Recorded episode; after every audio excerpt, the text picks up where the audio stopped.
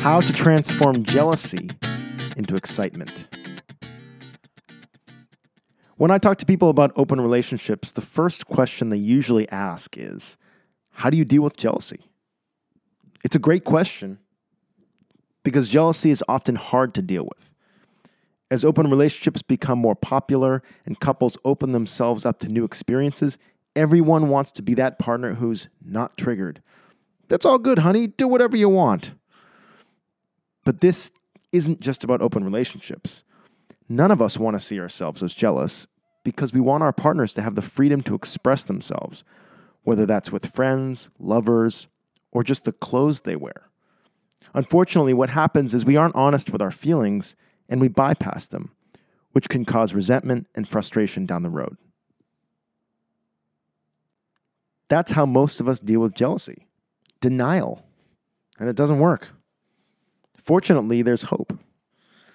Not only can we learn to not be so ashamed of jealousy, but we can start to work with it to lessen its effects and even convert it into something exciting. Wait, did I say exciting? Oh, it's real, people. So let's get on board the excitement train and find out what this craziness is all about.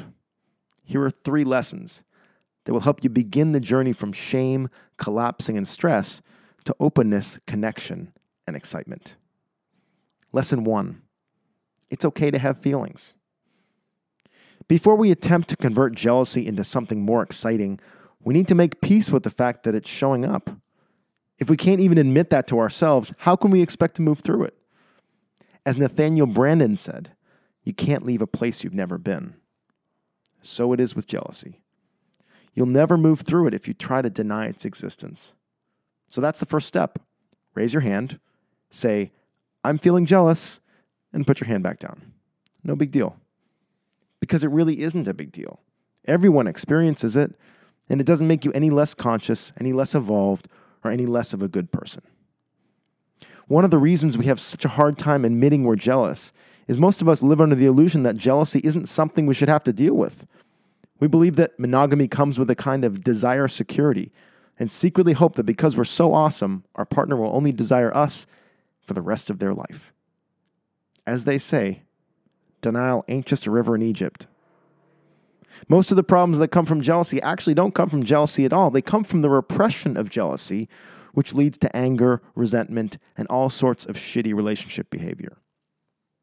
You can't leave a place you've never been, so go there. Because as you'll see in the next couple lessons, it's not so scary after all. Lesson two jealousy is an unmet need.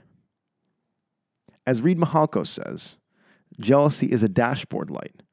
We need to look under the hood to see what's really going on. There could be any number of reasons we get jealous, and when several of those reasons pile up, we can really get triggered. For example, maybe you have a need to feel special with your partner. So when they prioritize time with the kids over time with you, you start feeling left out. Or maybe for you, a trigger is fairness. So if your partner is going out on a date with someone else, you get jealous simply because they are getting to do something and you're not. Again, these don't have to be in the context of open relating because jealousy can be present in any relationship, even between friends and family. So once you've identified what needs it is that you're not getting met, you can find alternate ways to meet those needs. For example, if fairness is a trigger for you, maybe when your partner goes on a date, you call up a friend and make your own plans. Understanding your internal landscape when it comes to jealousy is your responsibility, and knowing what your triggers are in advance can help you avoid sticky situations in the future. For example, some of the triggers that get me are possessiveness and control and feelings of inferiority.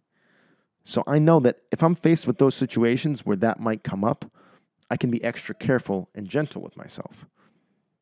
I could get into all the triggers, but if you want to learn more about this and discover your own triggers, I highly recommend reading Reid's free PDF on battling the eight armed octopus of jealousy. And if you're listening to this and not on the website, I link to it in the website. But you can Google it, Reid Mihalko. Uh, I'll spell it M I H A L K O, battling the eight armed octopus of jealousy will come up. Okay, lesson three convert jealousy to excitement. I'll start by saying that this may feel like a leap for some people. However, excitement and jealousy are more closely related than you may realize. Most people, when they feel jealous, hope to make it go away so they can feel nothing. But it never works because it leads to numbing your feelings, avoidance, and or repression. To explain this, I'm going to need to get a little new agey and talk about energy. When someone feels jealous, there's an energy that gets created. In its initial phase, that energy is neither good nor bad. It's just an energy. We then interpret it and create an aversion to it, making it something we want to avoid. Jealousy and excitement are often the same energy, but interpreted in different ways. Did you know that some people actually get off on their partners being sexual with other people? How can they do that? They actually feel a lot of the same things as someone who is jealous, but they interpret those feelings differently and therefore get turned on instead of jealous. It's a lot like many people's relationship to stage fright. Before going on stage, many people experience themselves as jittery, sweaty, and having butterflies in their stomach. As someone who's been performing music to audiences for over 20 years, I experience those feelings as well, but I don't interpret them as nervousness. I interpret them as excitement. I can't wait to get on stage and perform, and as a result, my body is jittery, sweaty, and I have no appetite. Same energy, different interpretation. It's a fool's errand to try and feel nothing, whether we're talking about stage fright, jealousy, or any emotion for that matter. What's more effective is trying to shift that energy into something useful. Jealousy doesn't mean something is wrong. At the end of the day, many people believe that if jealousy is happening, something must be wrong. And the truth is, it's just another part of the human experience. In many ways, jealousy can actually show us what we want. Because if we didn't care at all about something, we wouldn't get jealous.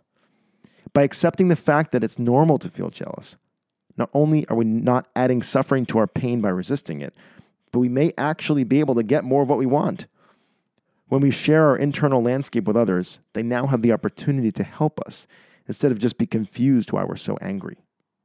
If anything, working on our feelings of jealousy can show us that while it may be uncomfortable, it's not that scary. And it's certainly not something we should ever avoid, hide from, or repress. This has been How to Transform Jealousy into Excitement, written and read by Dave Booda. If you want to listen to more of these articles and you're not already subscribed to the podcast, you can go subscribe to it You can also listen to these on the website. You can read them on Buddhism.com. You can send me a message and tell me what you're enjoying or not enjoying about it.